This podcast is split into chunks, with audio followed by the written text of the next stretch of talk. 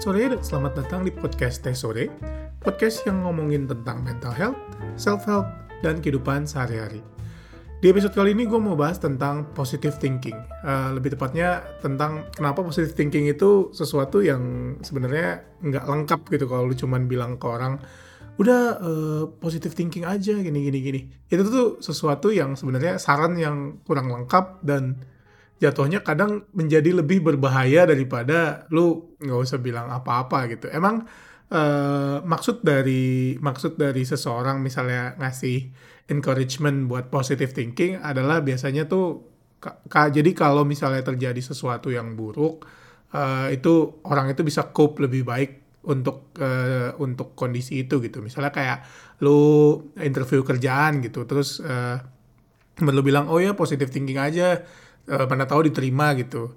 Biar ketika lu nggak diterima lu uh, bisa cope lebih baik atas kekecewaan lu gitu. Tapi orang juga bisa bilang kalau misalnya lu positive thinking terus lu punya ekspektasi yang tinggi kalau lu bakal diterima nanti tuh apa ketika lu nggak diterima tuh lebih sakit jatuhnya daripada daripada lu pas uh, pas apa punya negative expectation gitu. Cuma ini hanya salah satu contoh di mana positive thinking tuh bukan uh, teknik yang mungkin cocok untuk untuk untuk cope untuk situasi seperti ini gitu. Di mana situasi di mana contohnya uh, positive thinking tuh nggak akan mengubah uh, kenyataan yang ada gitu. Jadi kayak misalnya lu dapet nilai jelek, misalnya lu nggak diterima kerjaan apa segala macam.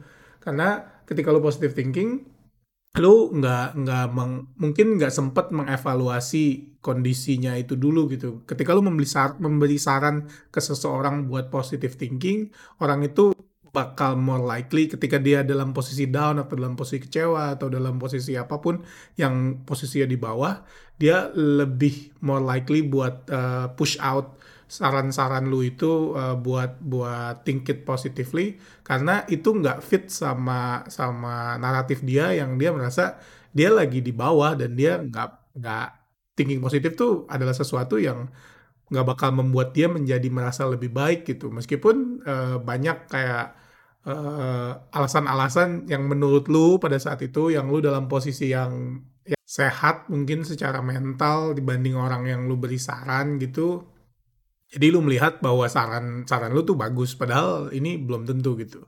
Nah, eh, yang kemudian jadi penting adalah eh, kenyataan bahwa sebenarnya ketika seseorang mengubah, eh sorry, pertama eh, ketika seseorang berada di posisi yang eh, posisi yang rendah, eh, posisi yang di bawah, kayak depresi atau misalnya eh, karena sesuatu atau misalnya depresi yang emang udah menahun gitu dia cenderung punya pattern namanya negative bias. Jadi uh, dibilangnya cognitive bias uh, di mana seseorang tuh bakal think uh, more negatively atau punya more negative expectation dari uh, yang dia lihat di hidupnya gitu. Misalnya kayak ketika seseorang merespon negatif terhadap sesuatu yang dia katakan, ketika ada orang ya orang di kehidupan dia yang apa raut mukanya tuh eh, nggak uh, mengenakan gitu agak kecewa atau misalnya kayak uh, benci dia gitu dia jadi lebih sensitif daripada orang biasa gitu. Jadi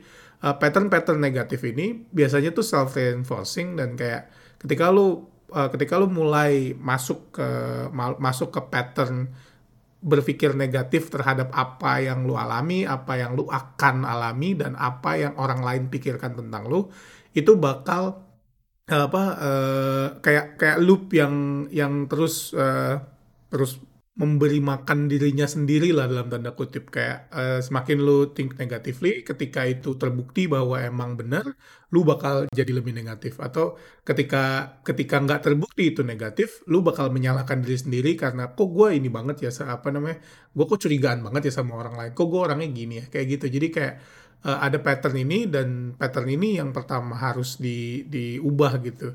Dan ketika seseorang ingin mengubah pattern ini menjadi pattern yang lebih positif, salah satu mungkin salah satu saran yang mungkin didapetin orang ini adalah oh ya udah lu jangan think negatively about your life lu uh, positif aja tapi Kenyataannya adalah ketika lu positif uh, thinking tanpa evidence yang cukup untuk mem membackup positive thinking itu, kemungkinan besar uh, setelah lu keluar dari keluar dari positive thinking ini atau misalnya hal yang tadinya lu lu ubah jadi positive thinking ini ternyata nggak terbukti, chance-nya itu lebih besar lu untuk lu relapse balik ke kondisi di bawah ini. Dan ini uh, ada satu riset yang emang menemukan bahwa ketika seseorang keluar dari dari terapi uh, de depression terapi dan dia punya extreme response bahwa dia akan melihat seluruh dunia tuh positif, uh, itu high chance orang-orang ini tuh bakal relapse dan bakal balik lagi ke terapi gitu.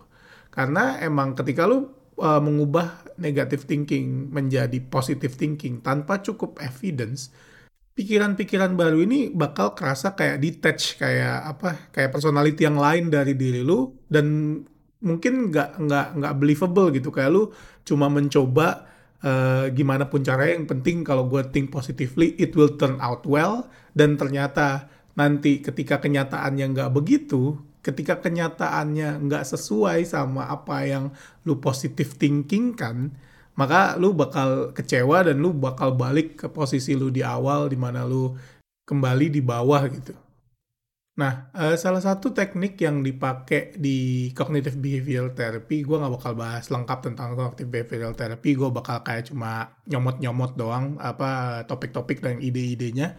Instead of uh, mengubah negatif thoughts menjadi positive thoughts, uh, uh, cognitive behavioral therapy ini um, mendekati proses negatif pattern tadi si si depresif uh, negatif, negatif bias atau cognitive bias ini dengan uh, mengubah pola pikir seseorang untuk negatif thoughts ini. Jadi ketika seseorang punya negatif bias itu yang terjadi adalah bukan dia punya negative thinking all the time, tapi lebih kepada dia punya uh, bias untuk melihat uh, thoughts itu bakal lebih mungkin terjadi dibanding positive thoughts dia. Makanya uh, seseorang yang punya negative pattern atau cognitive bias ini melihat bahwa hal-hal yang dia pikirkan negatif itu kemungkinan lebih kemungkinan besar terjadi.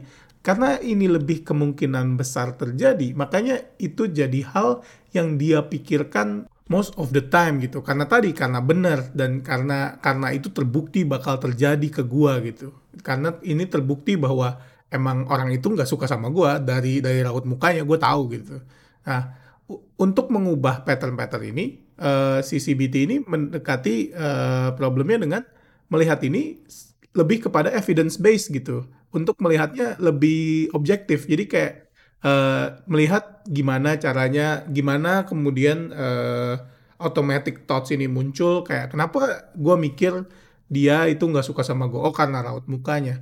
Uh, kenapa gue pikir raut muka kayak gitu tuh raut muka orang yang benci sama gue gitu. Uh, apa dia emang benci sama gue? Apa emang cu dia cuma have a bad day doang? Apa emang dia bencinya sama orang lain? Kayak gitu loh. Jadi kayak proses-proses uh, evidence based uh, evidence based thinking ini bakal membantu seseorang kemudian untuk meng mengubah si negatif thoughts ini menjadi punya nama dan punya naratif yang benar gitu, naratif yang tepat gitu, naratif yang lebih baik ketimbang si bias-bias yang tadi gitu. Dan juga kemudian ketika dia mulai uh, develop nanti uh, positive thoughts, uh, ketika dia mulai develop gimana berpikir men, berpikir lebih positif tentang hal-hal yang terjadi di hidupnya, dia juga mem, membuat eh, pikiran-pikiran uh, positif ini dengan evidence yang cukup, dengan evidence yang uh, kemudian bisa dia terapkan di kehidupan sehari-harinya dan kemu lebih kemungkinan besar lebih realistik dan punya chance yang lebih besar buat mengubah pattern dia, pattern pikiran dia secara keseluruhan gitu. Dan ini kemudian bisa mengurangi chance bahwa di di masa depan dia dia eh, nggak uh, relapse gitu. Dan jadinya juga membantu orang ini buat uh, lebih resilient terhadap problem-problem yang akan dialami di masa depan. Karena dia udah tahu uh, caranya, gimana caranya dia cope sama perasaan dia, apa gimana caranya dia memproses pikiran-pikiran dia, pikiran negatif, pikiran positif, uh, apa hal-hal uh, positif yang dialami, hal-hal negatif yang dialami itu dia lebih lebih equip better buat buat proses itu gitu. Apalagi misalnya kita membahas tentang orang-orang yang emang uh, kondisi kondisi kehidupan dia pada saat dia di bawah ini emang emang ada hal buruk yang terjadi sama dia gitu. Misalnya dia kayak udah tiga tahun apply kerjaan nggak dapat dapat gitu. Atau misalnya dia baru aja cerai gitu sama istrinya apa suaminya gitu. Apa enggak dia baru aja ketimpa musibah gitu. Jadi eh, ketika kita cuman bilang oh ya positive thinking aja gitu lihat sisi positifnya di hidup lu orang pasti bakal pushback orang pasti bakal uh, bakal benci sama orang-orang yang ngomong kayak gitu. Dan dan rightly so karena gue juga kalau misalnya ada orang yang ngomong kayak gitu kayak oh udah thinking positif aja. Padahal gue udah tiga tahun gitu cari kerja nggak dapat dapat gitu. Lu kalau nggak mau ngasih gue kerjaan gak usah kasih kasih saran dah gitu.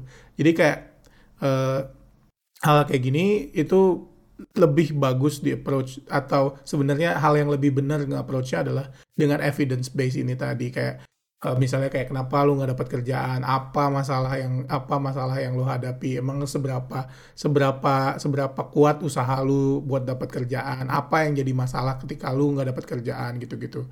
Gimana lu gimana lu evaluate diri lu ketika lu nggak dapat kerjaan? Gitu. Gimana lu respon tiap kekecewaan lu ketika lu nggak dapat kerjaan? Segala macam. Jadi lebih evidence based dan lebih dan lebih bisa diterima juga sama orang yang uh, kemudian lu kasih saran atau misalnya uh, ketika diri lu sendiri ada di ada di posisi ini lu bisa lebih baik me, menerima atau apa namanya me, mengevaluasi kok kondisi lu pada saat itu. Oke sekian eh, episode kali ini. Terima kasih sudah mendengarkan. Kalau suka podcast ini, jangan lupa follow uh, podcast ini buat dapat update kapan ketika gue upload di Spotify. Uh, sekarang tiap hari gue nggak tahu tapi ke depannya bakal gimana. Semoga bisa konsisten gue bakal upload tiap hari. Uh, terima kasih sudah mendengarkan. Gue Alvin diri. Goodbye.